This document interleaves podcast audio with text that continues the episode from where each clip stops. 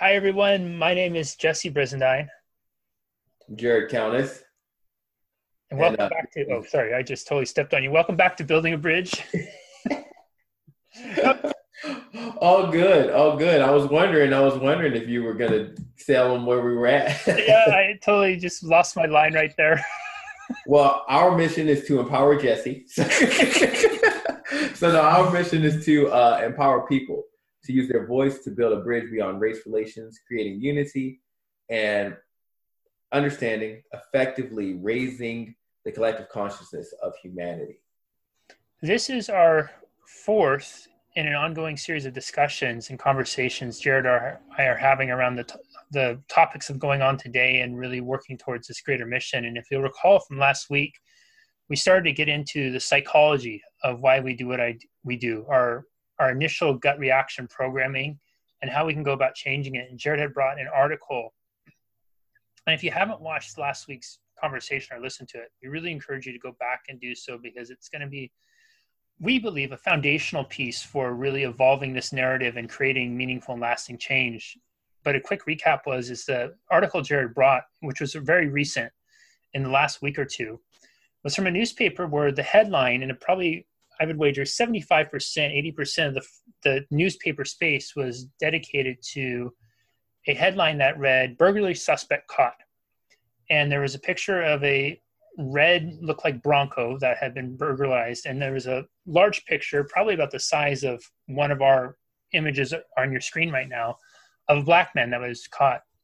And then in the side left column, very small, and in, uh, with the picture smaller than my pinky finger, was a picture of a white guy who had been arrested as a homicide suspect. Now, I don't know about you all, but for us, we're looking at and saying burglary or homicide, you know, which is more so. And so we started to go into the psychology of why that might be. Our, we, Jared and I shared our initial gut responses of just seeing that and going off of our own programming, which was not comfortable for either of us. And then we started to have a, a discussion around that. So we encourage you to go back. But today, we're going to kind of get into a hodgepodge of some of the hot topics right now. And we've had a really cool discussion leading into today, and I'll let Jared kick it off for us. Okay, so today we're going to talk about um, the most current drama to me um, and to Jesse around race relations and Black lives. We're going to talk about Aunt Jemima, statues, um, the the rewriting, the current rewriting, so to speak, of of history, why, what are the psychological tr- triggers that might be driving some of those changes? Um, and then from there, we're going to leap into um, what it feels like to be a police officer in America today and psychology behind that and um, how all of these things are some of it from all perspectives. Let's just dig it because I because I don't want to get too deep into how we hopefully how this conversation is going to evolve and how we're going to break it down in, in psychology wise um, before we do it. But I think we're going to take you guys on some twists and some turns, and some ups and some downs. And uh, again, as always, it's going to be uncomfortable for both me and Jesse at times. But we try to just break down, um, you know, how raw emotions are are really just coming out and leading change as opposed to logical thought um, and and maybe where that's coming from and what that means and um, you know what our fears are surrounding it. Dude i'm already squirming. So let's start with the easy one. How do you feel about um, the aunt jemima and cream of wheat and all of these companies uh, you know uncle ben's which was surprising to me. Um, you know changing their imagery, their names, and like, what do you think about about that stuff? I appreciate you starting with an easy one. Honestly, Jared, I was this was something I was in the dark about growing up and having been a, a consumer of Aunt Jemima for a number of years. I always just looked at her as like this grandmotherly figure. You know, I really just always looked at her as this like grandmotherly figure, and there was never any sort of racial kind of piece to it at all. I just looked at her as this really grandmotherly figure. And then as I got older and became more entrepreneurial, I looked at Aunt Jemima as like a entrepreneurial person. That maybe this was her, somebody's aunt named Jemima, and this was. And so I actually thought the opposite. I thought, you know, when I would see, gosh, I figure like I saw one time that had been around for so long, and I thought, wow, how cool was this that this black lady was an entrepreneur back in the time when it wasn't, and it carried on like that. That was totally my my. And so when I found out that this was actually some sort of of uh, stereotype or or racist caricature or I'm not sure what the language was that was settled. I was quite shocked by it. And I I really and at first when I saw Aunt Jemima trending on Twitter, I had this thought of no, that she's such like this sweet little grandma. Like it's always been a part of my breakfast for so long. like who's fucking with her? you know, like that's that's but that's I so I have um yeah, I was completely in the dark about that.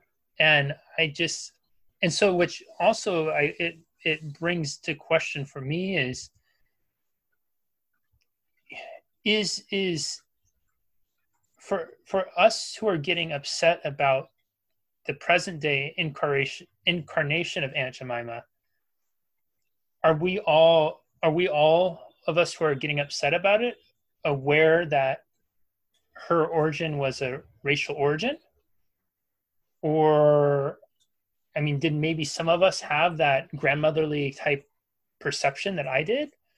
Or are we getting upset about ourselves that we feel like we were duped into believing that grandma, sweet old Aunt Jemima, was really this other person, you know? And I, I wrestle with that because you and I were you and I were talking beforehand about and I, I think it was Jesus that said that you know ye who has not sinned cast the first stone and I, I just you know where it's it's becomes this slippery slope for me of of where do we start to go with that and so I know we're going to jump into more. So I'll let you talk about your Aunt Jemima, Uncle Ben reaction first. And I had no idea about Uncle Ben too. I thought the same thing. I thought I thought Uncle Ben, same thing. He like every time I would see it, is like he had such a sweet face, and I was like, and his rice was good. And I thought, so, so yeah, so both used in my households, all grown up. You know, uh, Aunt Jemima, Mrs. Butterworth, Aunt Jemima and me had was a better uh, pancake slash whatever mix. Yeah. Um, right. right. And so um, to me, it I understand it, right? But fucking hell. 100% transparent, kind of silly. Kind of silly to me, right? Um, and the reason I say that is is because it didn't doesn't bother me, right? It doesn't bother me that Aunt Jemima was, you know, was used as this picture to help sell pancake mix and all that kind of stuff? Is it a reminder of you know where black people were? They were servants in the kitchen and all that kind of stuff. Yes. Is it messed up that most of the women who played in real life like they they were representative of Aunt Jemima didn't gain any real wealth or status because of it? Right. Um, I have one client actually who I had this conversation with told me that Nancy Green, when she died, who was the first one to play Aunt Jemima, right? They had multiple because they went all around the country and you didn't have TV, so you can have one spokesperson. You had to have multiple for every region. But she died still a maid. You know what mm-hmm. I mean? Mm. She was still a maid, right? When she died, right? That was her primary occupation, and that was, you know, and that was her occupation when she died, right? Um, doesn't mean that she didn't save money. Um, my great grandma um, was a maid um, most of her life, and everyone was surprised by how much money she'd put away when she died. They were like, "What the fuck? Like, how did she, you know, how did you save all this money?" Right? Um, but she'd managed to, um, and so I, I, I don't. I feel like it was again one of those knee jerk reactions, but I feel like these are two two things that bother me. Right? One, it's a corporation, right? It's not like you know they didn't make they made that decision based that was a, a money calculation, right? That was an in-game calculation, right?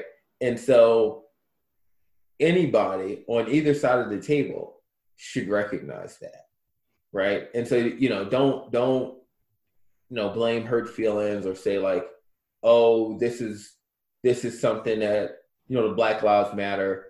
We can get into that later, but the Black Lives Matter, the Black Coalition has put together and be like remove, you know, Aunt Jemima. You know that was a business decision, right? And they and they and they chose to do that as a corporate entity, right? And so don't cast, don't blame me, right, for this corporation deciding we're not going to use that image anymore, right? Um, I I personally didn't ask them to, to change it, right? But they chose to, and if, if that's their decision, then so be it. If you don't want to buy, you know, Aunt Jemima pancakes or however it's rebranded or whatever, right? Then then don't then don't buy it. You know what I mean? And and that's and that's America. That's capitalism, right? And the same is true with Uncle Ben's. But so that was the one thing, blaming people, and then two, the other thing was hearing people falsify history. She was the first black millionaire. Why I when I when I whenever I read that, that just drove me absolutely crazy. so like, there were first black millionaires. Like there were black millionaires. I didn't even hear. he was that. not one of them. Wow. Let's go ahead and name a few. so, so, so let's please, let's please not, let's please not, you know, you know, eh, you know, fuck up Black Enterprise because we've had some. oh, you know, this is one of those things. You just gotta say, God bless some people. I didn't even hear that. Oh. Yeah, but it, how did it pick up steam? Like nobody was like, oh, oh, you know, like it's because the second you Google it, you're like, no, that was two white guys from here. They said, hey, and that's fine. People, companies do that all the time. I invited somebody in the group after we had a discussion about Aunt Jemima, and he's been an absolute. Um, I feel like a blessing to have in the group, um, as far as the the the perspective that he brings.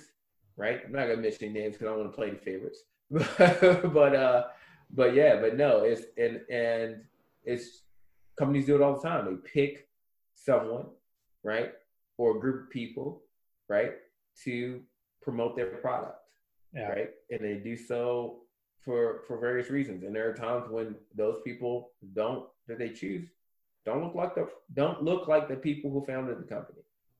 You know what I mean? One of my favorite things, right, is most since we were both came from the the personal training industry and kind of you know found it.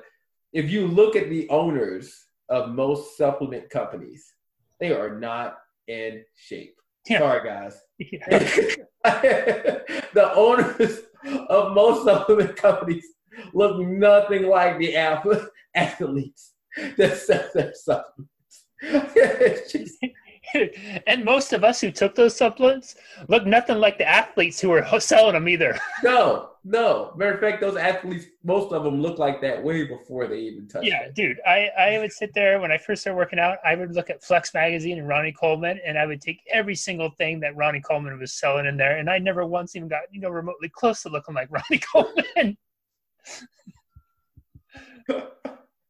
yeah, and then you look at pictures of Ronnie Coleman at seventeen before he even knew what any of that stuff was, and you're like, oh. Yeah, he is a freaking beast. freaking beast. Yeah. He's the only professional bodybuilder that made it to the Olympia and says, I was all natural my first year. And you're like, I believe you. yeah, yeah. It's like built like a friggin' tank. Yes. Yes. Yes. Yes. All right. Okay. Oh, all right. I guess the so the next one right? And this is we're gonna get deeper. If you guys stuck around, if you made it through Aunt Jemima, monuments, statues, um, real people in history, um, and how that is being changed and torn down. Um, and I think this one gets deeper because you are talking about real people. Um, and I'll go ahead and start off. For me, it's a weird thing um, because I understand this is now this I would say is more push by Black Lives Matter and um, people who are proponents of that movement. And they're coming from, so just to give you a, a perspective, guys, um, they're coming from a psychological place. They're coming from this, to you, it lifts you up and make and, and gives you a sense of pride. And to me, it diminishes my view of my self-worth. That's a part of history that I don't want to remember and I want to forget, right? And even by you wanting to remember it, it kind of assaults my psyche, right? And so, you know, this is an affront to my psychological health, my mental health and well-being, right? it, it annoys me even more that it's a, it's an uplifter to your mental health and well-being to some extent, right? And so I want to get rid of it. Um, and I so that's the that's the the perspective that I understand it from, and I get it. And what causes me a lot of uh, what's the word trepidation, right? Um, in terms of how I feel about it, because I don't. I'll just end here and get then give the floor to you. I don't necessarily agree with it, um, and I just don't. I, I, I was watching. I'll give an example. I was watching. Um,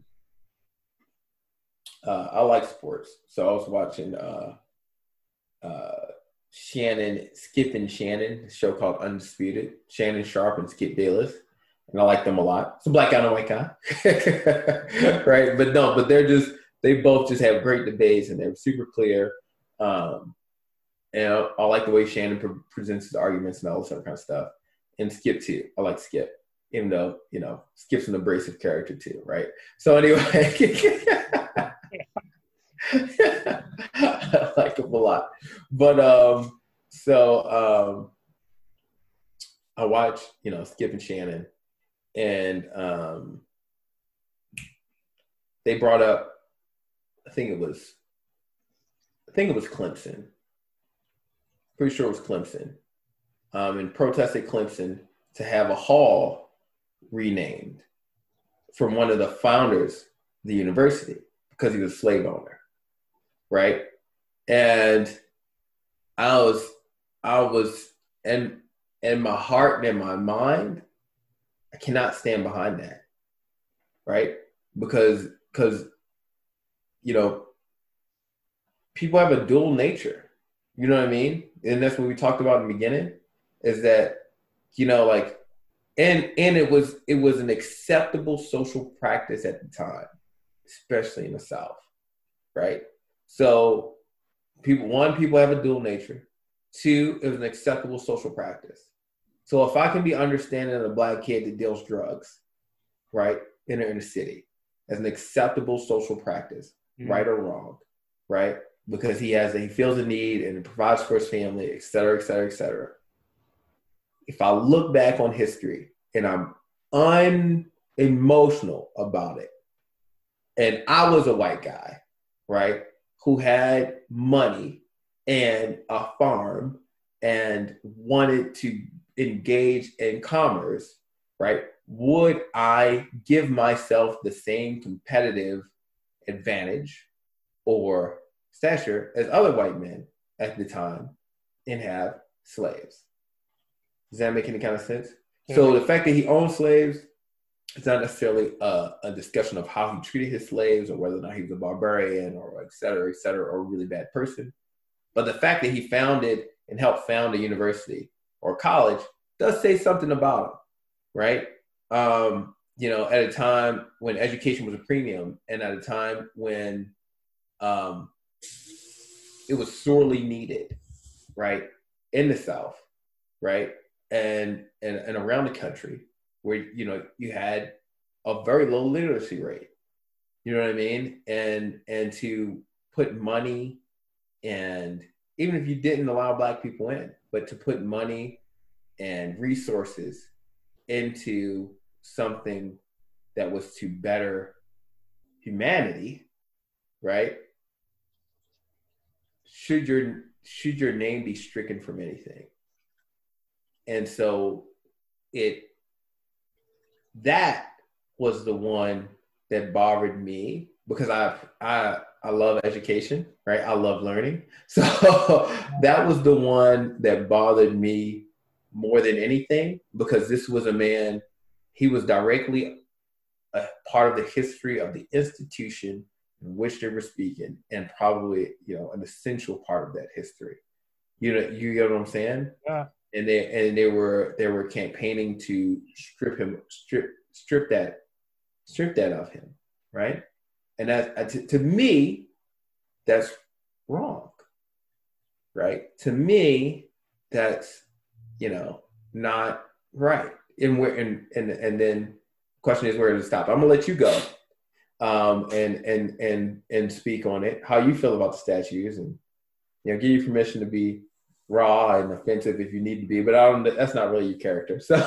Dr.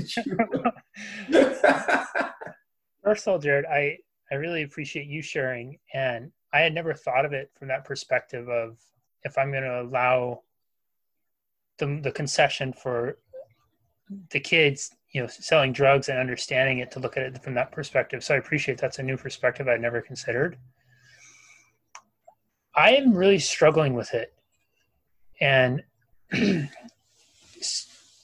so, one of the things I think that whether you're a parent with your child, whether you're in business, whether you are mentoring people, we always encourage people to learn from their mistakes, not sweep them under the rug, not mm-hmm. pretend they didn't happen, but to learn from them. I enjoy history, learning about history, the good, the bad, and the ugly and I feel like I have a, you know, I'm probably a better than average understanding of history.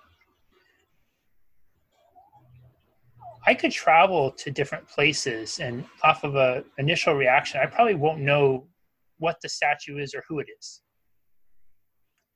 And I'm wondering if everybody who is very upset about these statues knows exactly the who and the what of all the statues. First of all, so just I want to throw that out there. What I do think, though, is that we'll often form perceptions of statues, monuments, not based off of what they really are or who they really were, but what they've we've learned to have them represent to us. Best example I could probably give to uh, to this is the Colosseum in Rome. Now, I've been to the Colosseum in Rome, and when I went there, I was excited. I was really looking forward to seeing it. Not because I was thinking about the thousands of people who were slaughtered in the Colosseum, people who were slaved, people who were who were imprisoned by the emperor, probably most wrongly so, for the sport of others.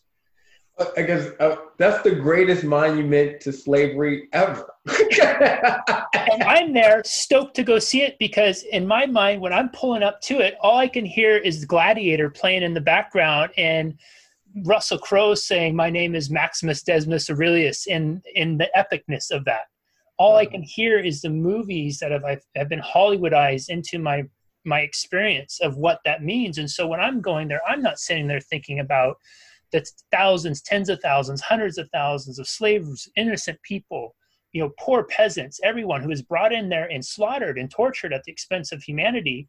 And by the way, on that day I was there, there was a line around the whole place, and it was every single color, creed, race, everything black, white, blue, brown, yellow, green, everything short, tall, everyone was there lining up and they had their cameras out they were taking their selfies everything because people were not thinking about it as this being this monument of slave where there was more blood spilt there than probably any battlefield throughout history they were thinking probably of gladiator and how badass that movie was or whatever their own romanticized experience of that is so my concern with the statues is this it's it's where do we stop because I think we're entering into a very slippery slope right now of when we start to try to tear down history because we're angry and pissed off of things that happened before.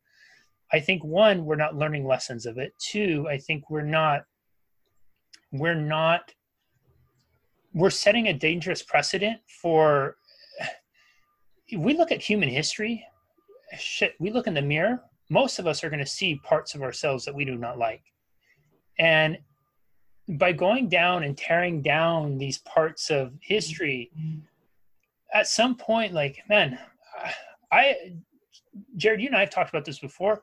There's a lot of stuff I've done in the past. I'm sure things I've said, you know, whatever, people probably think, boy, you're a shitty person if you base it off of that. you know, and so I, I do my best to learn from those mistakes, to grow from them, and try to be the best version of myself now which is I think what we all have the opportunity to. Yes. And if we get into this dynamic where we're judging one another, ourselves, we're making the past our present. I don't know how we ever fully move forward from that. Right? My other concern is this is I think there's a lot of people who who they are looking at the foundational piece of this of inequality as being wrong and they want to help but then they see I, I, I and I, I'm with this too. I'm not sure how the perception of somebody who represents hatred and anger being torn down in hatred and anger, how is that going to fix it? I remember there was this beautiful line from I think it was it had to have been a Denzel movie. I think oh, there's so many of them, and I think it was yeah, it was Hurricane Carter when he played Hurricane Carter, and there was this line, and he said, "Hate put me in here, but love's gonna bust me free." Yeah. Right? You know what I'm talking about? And I just, yeah. man, that line was always one of my most favorite lines because I feel like there's a way that we can try to have compassion and understanding because whether we like it or not, all of us alive now, we're not alive 150 years ago when this was happening. And for people who those things represent something positive to, they probably don't even know who those people really are. But it represents some sort of foundational piece of landmark. It's a, it's the tourist attraction people come and take selfies for. And it's it's the it's the thing that generates money for the economy. And we could argue and say, well, do people really want to generate money off of slavery? Of course not. I don't think anybody does. And I don't think they look at that statue as an ode to slavery, just as me and the tens of thousands of other people and the millions and millions of people that go. And the Colosseum is one of the wonders of the world, along with Machu Picchu, which I think Machu Picchu, dude, I've been there too. Those there's there's there's no rocks around. Those rocks are getting dragged from somewhere. The mm-hmm. the pyramids in Egypt, out in the middle of the desert. Who's dragging those rocks out there? You know, like and so it's it's going to be this thing of where where do we stop? and, and history you know history i think what's really important too is history is nothing but a collection of stories in my lifetime i feel like history has changed so many times and it's also going to be a collection of stories from a biased perspective. Whatever history book we get at our educational thing at that time we're forming a belief system that whatever stories are being told that's you know that's history. That's what we're taught you know, it used to be when I was in Elterman Elementary School, there was a song that went something like in 1492, Columbus sailed the ocean blue, so now we could all have a day off from school. You know, it rhymed better than that, right? We celebrated that. That's changed as we've learned a little bit more about him, and I think that there's a there's a.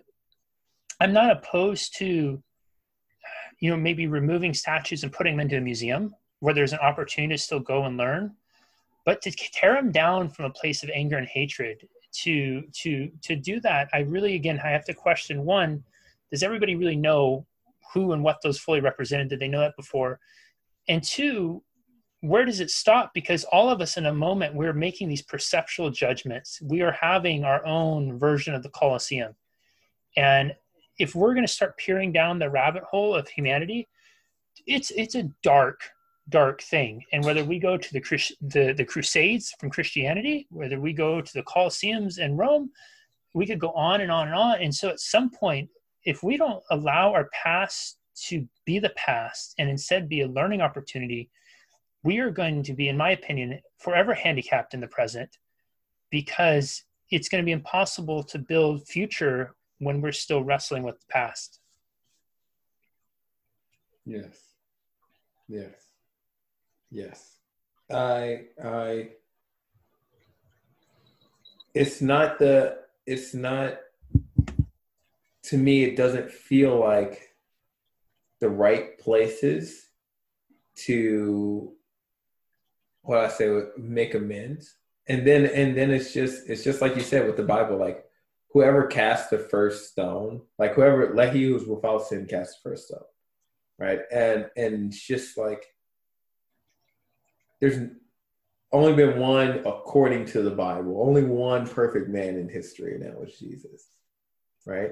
My favorite person, so we've been getting biblical a little bit in the chat, but my favorite person, my favorite book in the Bible is the Book of Kings, right? Um, Sol- going in Solomon. But if you look at my favorite story, um, is David. David is my favorite, absolute favorite story in the Bible right? This lone shepherd boy stands up to this giant, kills him with a sling. Of course, I've heard now that the news stories where a guy named Malcolm Gladwell came out and said, well, a sling was kind of like a gun in ancient days. so, so a skill a skilled slinger could, you know, but but still, no one else would stand up against him. Yeah. And, um, you know, David David took him out, right, and became hero of Israel, right. And then the king, Saul, tried to kill him, tried to hunt him down because he was this this you know possible usurper, right? And he did his best not to fight Saul, right? Ended up back in the corner. They had to fight. Ends up killing his best friend, Saul's son, right? and assuming the throne, right? So now you have this kid who was a shepherd, who has now become hero of Israel, now king, and then, as the king, he falls in love with this woman, sends her husband off to the front lines of war to be killed, and sleeps with her, and then births a child. He already has children. We basically stole this man's wife, right? and you read through the Bible, and David was God's favorite, right? because God, the Old Testament, had favorites, right? And so you have this, and, and, the, and the story goes on and on where David makes more mistakes and then does the right thing, then makes more mistakes, right? And he's this character in, in, in the Bible and, and probably based on a real person history, right? Um, but you see this imperfection, right? And it's so clear, right? And it, but you see also all of these great deeds. You go, you get what I'm saying? You see yeah. all of these great deeds, and um, you can't. Every good man is going to have some bad things that he did, especially if he's good and he and he reaches some level of power, right, and authority. Um, you know, um, I'm sure for years, for years, Britain and the British hated every founding father.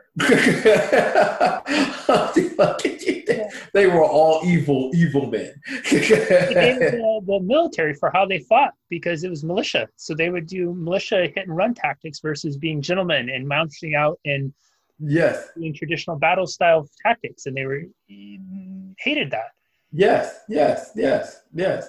And and you know, it was ruthless. And and so it's it you know, the the beautiful thing, you know, about human beings is our our ability to um, evolve, rationalize, understand, grow beyond, right? Our most base natures, right?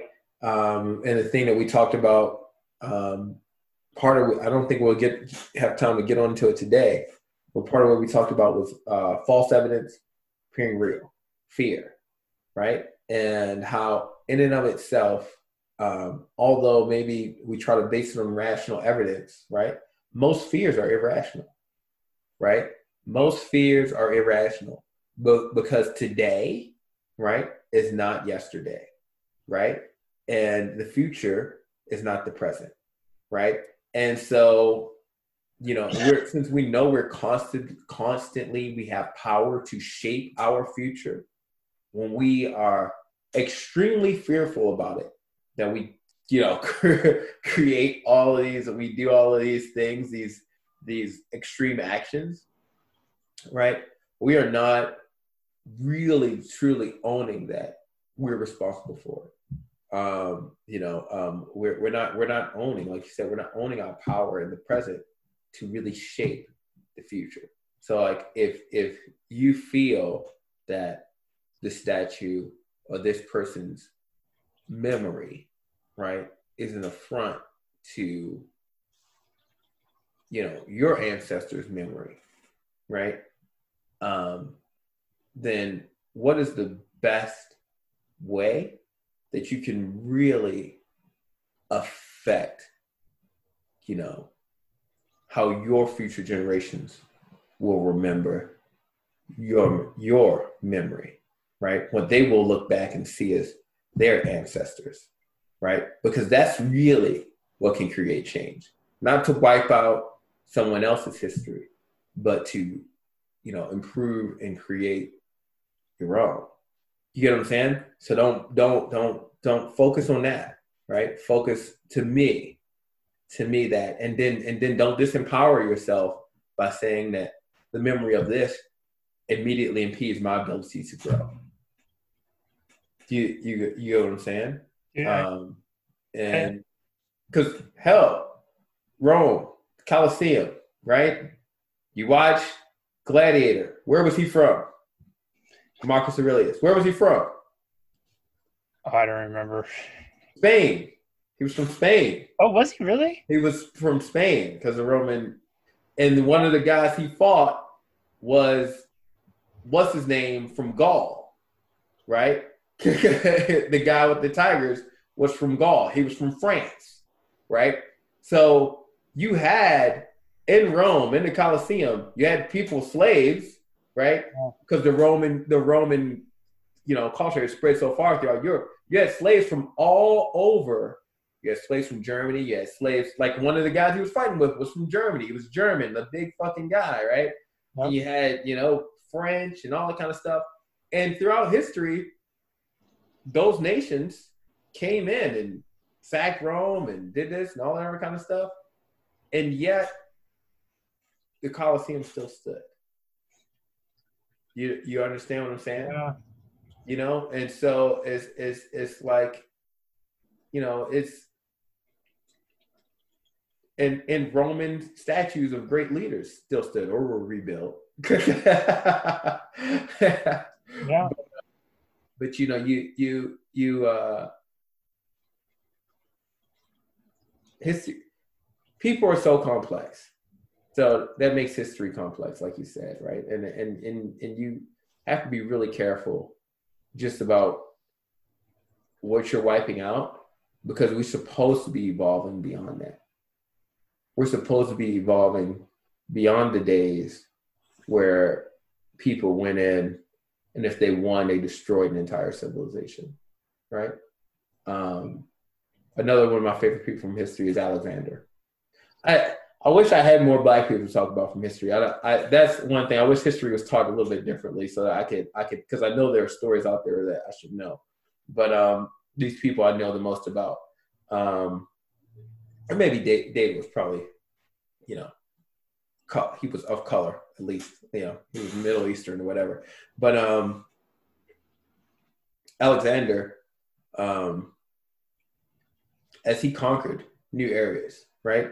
You can see it in the movie, right? But if you read history, this was all true. And when he went in and he finally defeated the Persians, right, and took it, right, and took and took their capital, he didn't go in and slaughter everybody and erase everything.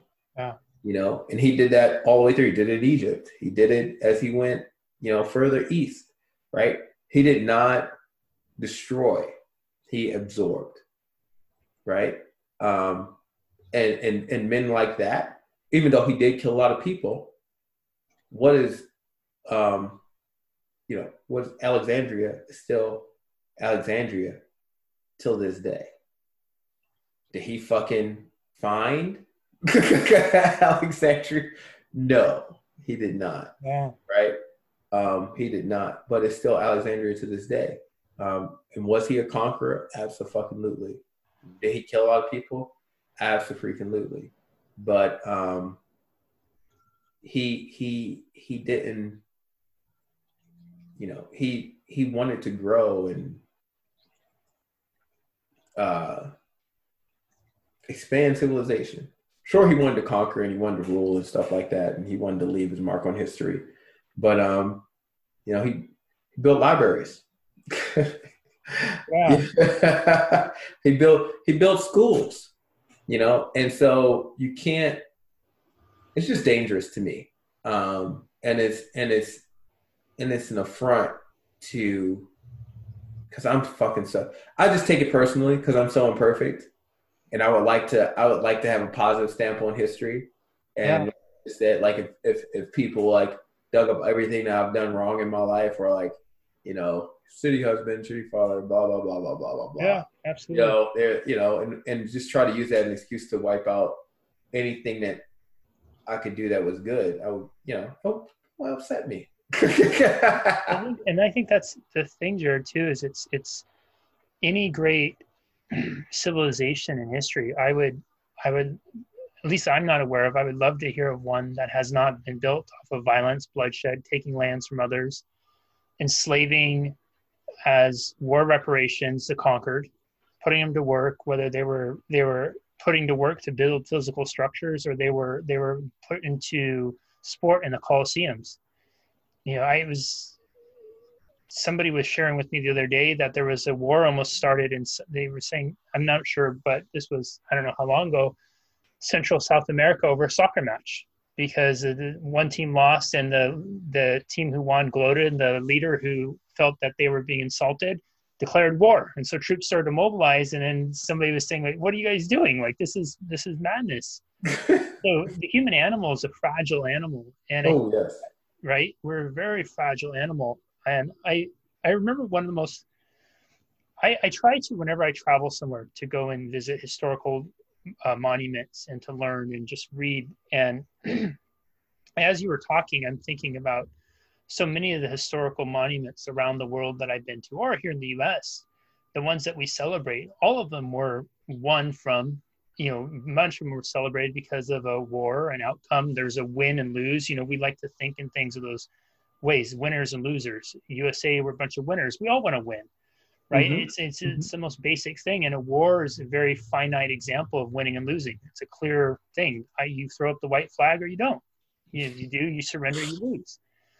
And and that saying may sound callous, but that's also human nature, and that's how it's been. And so I remember being at the Alamo several years ago, and going through. And now I'm I'm I've always enjoyed the Alamo because the story of it. I think it's the story again my romanticized view of it i'm not looking at it as united states taking land from mexico i'm looking at the perspective the story of these you know 18 guys or whatever it was making a stand against santa anna's army of 5000 i was walking through the alamo and i remember there was a guy there who who was middle eastern and his son was probably about six years old five six years old and as little kids do start to get squirmy and complain and the father looks at his son and says, he says, shh. He said, we, he's a, we need to be respectful. We're here to learn about their history, just like we'd want them to be respectful when they learn about ours. And I thought that was such an unbelievably beautiful moment. History, in my opinion, when we're learning about it, is not meant to be some rosy posy, sugar coated thing. Just like when we might find out with the people that we are in relationships with, the people that we're fringed with, the people who we watch on TV, the TV shows we choose to watch, most of us have blood on our hands. Most of us have dark spots in our past. And our hope is is that the people that who love and accept us, they can love and accept all of us for the good, the bad, and the not so pretty parts of it too. Especially the parts that we may have made mistakes or may not have and, and, I think Jared, when you said so perfectly, is this: if we are allowed to make concessions of understanding for why it's okay for the kid to sell drugs, not saying it's okay, but we can understand why. We can also understand, begin to understand the things that people did, and we could go on tangent after tangent of the horrible, awful stuff that humanity has done in history. I, I learned not that long ago that, and I think the 15th, 16th century, and this was just in France, and so I'm sure it was other places that one of the sports they used to do is they used to take cats and hold them over fire pits and they'd make bets on how long it would be until something the cat would die and dude, I'm a huge animal person lover. Now I'm not going to sit there and and just say fuck the French horrible stuff because I'm sure that we've done all of us have done those bad things. History, I never looked at it as it's meant to be this, you know, vir- virgin pure thing. It's dark, it's ugly. The stuff that we celebrate, the freedoms that we all have, you know, the narratives all of us have been taught as we fought for, people have bled for, died for them. It's not a pretty thing. And in my opinion, we're not going to change that by pretending it's okay and that pretending that it never happened. I think if anything, we can look at history. We could leave if we leave monuments up, we can look at them and we can confront those and look at them from a different perspective. And instead of trying to tear it down and pretend it never happened, look at it and say, why did that happen back then? What was the psychology? What were the belief systems? What were the what was the driving emotion? Were people fearful or were they being loving? Were they being angry and pissed off and judgmental, or were they being understanding, compassionate, and unbiased? And we can look at those and say, how can I better myself than that person? How can I do better? Yes. Right? Which is the opportunity all of us have every day when we wake up. When we fuck up with our partners, what do we say? We say, I'm so sorry. I promise I'll change. I'll do better. You know, it, it's it's pleading. It's asking for forgiveness. There's a Hawaiian art of forgiveness called Ho'oponopono, and the, the forgiveness prayer goes something essentially like this. And I'll have to look it up and share it, but it's, I'm so sorry. It's something like, I'm so sorry. Please forgive me. I love you. And if we could all just just learn that, and we and the challenge is, is we put such an attachment to being pissed off because it goes back to right, wrong, win or lose. Ladies and gentlemen, I hate to say this, but we hate losing. We really do, and it, we really, really do. and it's it's a tough it's a tough thing right now because we're playing if we're willing to have this really raw offer off open conversation with the person we see in the mirror we will see that some of what drives our behavior right now is we're playing in a win-lose dynamic we don't want to be on the losing side of being in labeled one group we want to be on the winning side of pushing causes and beliefs that we that we believe in right now Mm-hmm. It's just our humanity has evolved in dramatic ways in the last 140, 150 years, and in the last 500 years, in the last thousand years since Rome. Whereas before we were looking at conquering lands and, and inflicting bloodshed or enslaving other people or putting them in the Colosseum to slaughter, now we're evolving in our win or lose dynamic. The win loss game we're playing in is about equality. It's about equal wages, equal opportunity. It's about getting those little boys and girls off the street so that there doesn't need to be a cousin Jimmy to try to give them an opportunity, but that we can all rise and give them opportunity. That's not going to come, in my opinion, from tearing down a statue or destroying a monument or trying to erase what happened. That's going to come from looking square in the eye and being really honest and saying, wow, boy, there's parts of us who are really fucked up, but if we look at the emotion that was driving the behavior and we see how that emotion can still be is still being expressed today and we think well, what would it go the other way? And I'll just I'll just leave this final thought, then I'll let you close this up because I know we're probably going over time, and I want to be respectful.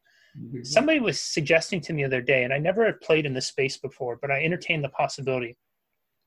And depending on where you exist in what fields of psychology you study, there's anywhere from like I think 1,400 to 4,000 plus named emotions, and in different dialects, different cultures, there's more or less than that, depending on depending on the the culture and they were saying, what if there was only two emotions?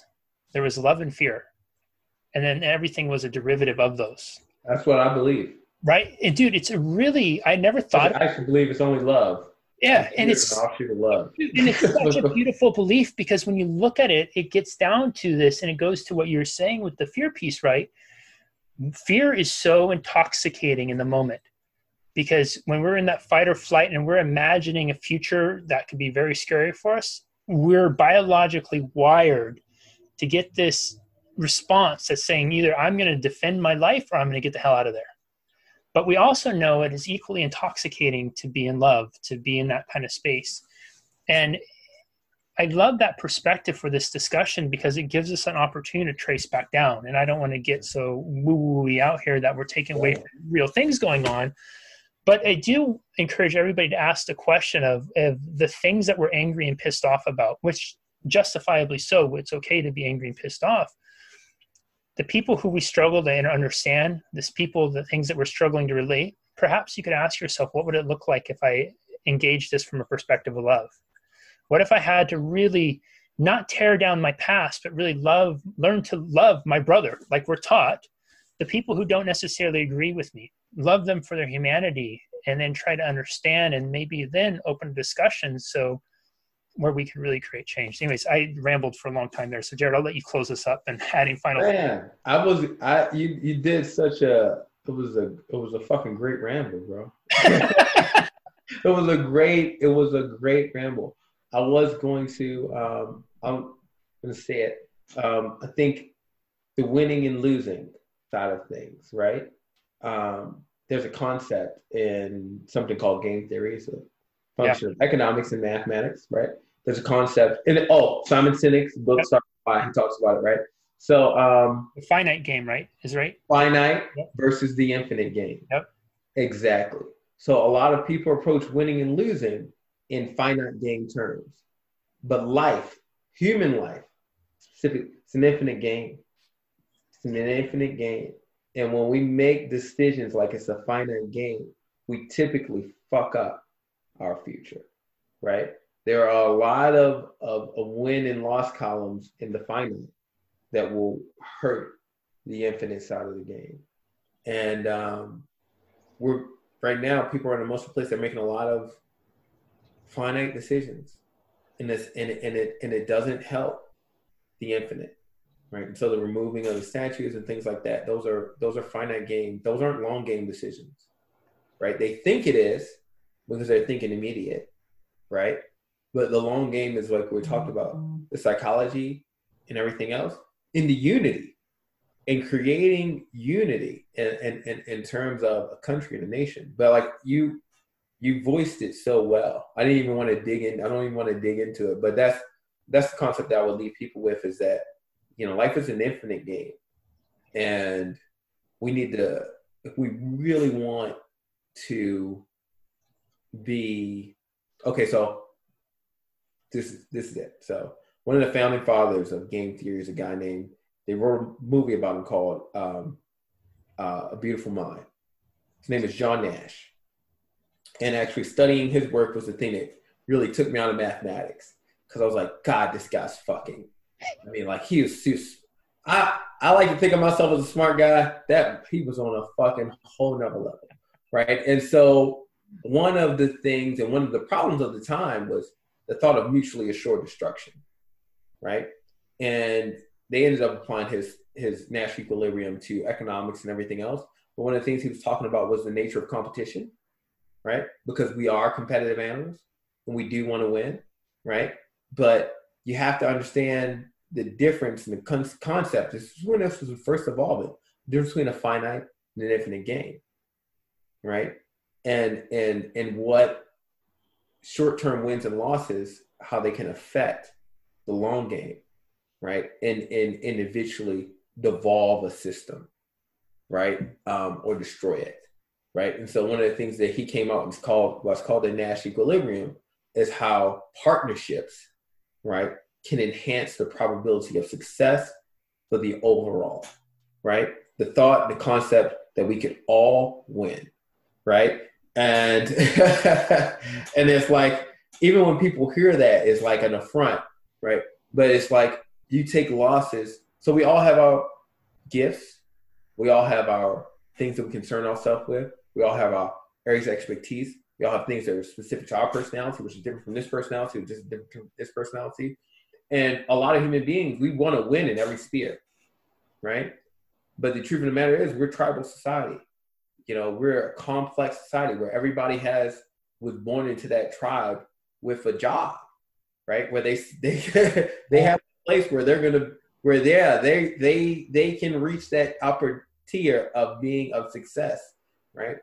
And and there are levels to it, right? And so like, but when you try to do this and you try to put yourself across the board above, you know, everything, and you you you're just you you can't help but to win in certain places by tearing other people down right? By tearing down monuments by tearing down this right? And so your focus is wrong. One you're not reaching your greatest potential in this place that where you could be right? And two you're you're you're severing the unity of the whole, the tribe, and the good of the and the good of the the, the creation. You're you're you're playing you're playing a very short term game, right? And you're not building for the history of your next group. Does, you, you get what I'm saying? Yeah. Like you're you're not you're not right, and, and I'll go all the way back to my Clemson guy. I'm gonna put my money and things that I've done into this school. And it's going to stand to help future generations and make the world a better place, make the United States a better place. Um, and that, and that, I think that's something we all should aspire to. Like, what, what am I gonna, what am I gonna leave that the people after me will benefit from. Yeah.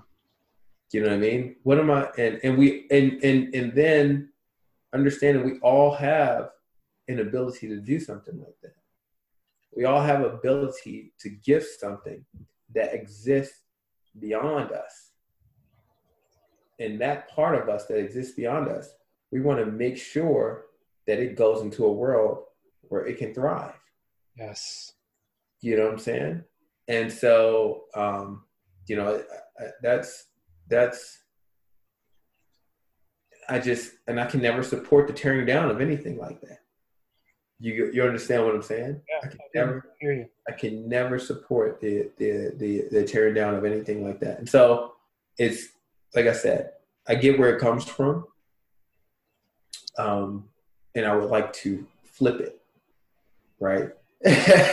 and so and so uh, but i'm not i'm not i'm not sure how. And then i get emotional. I get emotional too man. And I, and I know i need to i need to wrap it up. We need to just shit now let's do it. Let's stop. Let's stop. I could keep going and I, I could keep going. I gotta yeah so we'll we'll close it up because I, obviously jared and i could keep talking for a while. We want to be respectful of your time. We appreciate you all listening watching be sure to leave comments, questions. You know, this is safe space, so don't be shy. What you have to share and ask is your is valid. If you disagree with us, that's totally okay too. You're not going to hurt our feelings or upset us. Or actually, you know, I'll say this: you in a moment there might be an initial response of hurt feelings, and and what I my pledge to you is this: if if for something that you say does hurt my feelings, what I'm going to do is rather than respond right away from a place of hurt feelings, I'm going to stop and take a breath and i'm going to ask myself how does what you say why is it hurting my feelings? What is that saying about myself? And then i'm going to i'm going to sit with that for a moment before you respond. So please th- that's an invitation to uh, ask the questions make the comments invite the discussion. Also invite your friends family community members who you think would be a valid part of this group in. We'd also love to hear feedback from you. Are you finding value in this? What would you like us to cover? We're going to definitely get into policing here soon, and we're going to start with I think what we've been brainstorming with is, you know, just Jared and my opinion on it, uh, our observational pieces, and then bringing in members of law enforcement and having panel discussion with it too, because I definitely want to get perspective, and also having panel discussions too with other members in different communities and different in different leadership roles. So if you have people who you think might be valid contributors in panel discussions, you know, definitely message Jared. and I put them in the group.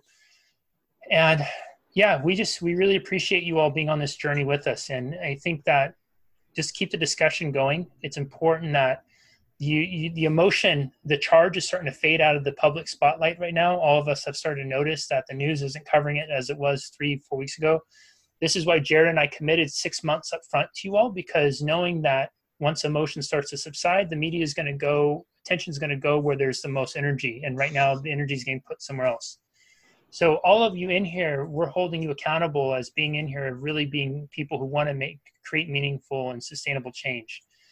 What that means is, is all of us have to resist riding the emo- riding the emotional wave and stopping when the rest of the world does, and keep these discussions going because this is how we're going to create change, and this is how we're going to really work with psychology, and this is how we are going to all build a better future together and play that infinite game that Jared so perfectly said. So thanks everybody for being here. And Jared, man, as always, I appreciate you and I, I learn so much every time we spend this time together, buddy. I really appreciate it. I appreciate you too, man. I appreciate you too. Your perspective and your talks about history, and we got to dig deeper on the psychology pieces so that you can keep bringing in in that stuff because the last talk on psychology was fucking on point. And I took it, I took it and told all my clients and everything.